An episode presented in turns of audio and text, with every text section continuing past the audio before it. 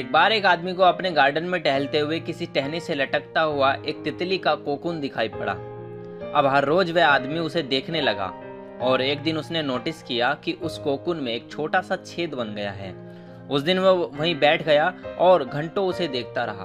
उसने देखा कि तितली उस खोल से बाहर निकलने की बहुत कोशिश कर रही है, पर बहुत देर तक प्रयास करने के बाद भी वो उस छेद से नहीं निकल पाई और फिर वह बिल्कुल शांत हो मानो जैसे हार ही मान ली हो।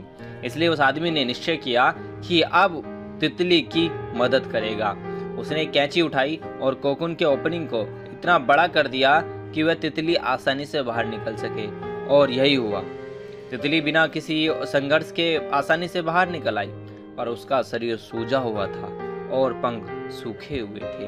वो आदमी तितली को यह सोचकर देखता रहा कि वह किस वक्त अपने पंख खोले और उड़ने लगेगी, पर ऐसा कुछ भी नहीं हुआ। इसके उलट बेचारी तितली कभी उड़ ही नहीं पाई और उसे अपनी बाकी की जिंदगी इधर उधर घिसटते हुए बितानी पड़ी।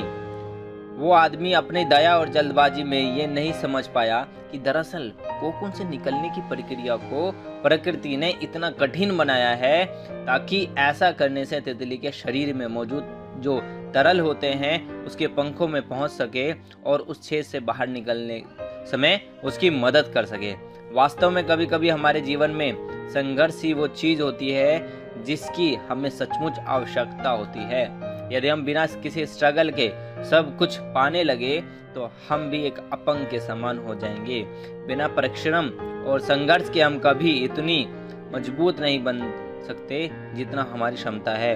इसलिए जीवन में आने वाली सभी कठिनाइयों का और वे पल जो कठिनाइयों से भरे होते हैं उसमें सकारात्मक और दृष्टिकोण को हमें रखना होगा, और आपको कुछ ऐसा सीखा जाएगा जो आपकी ज़िंदगी के उड़ान को पॉसिबल बना पाएगा।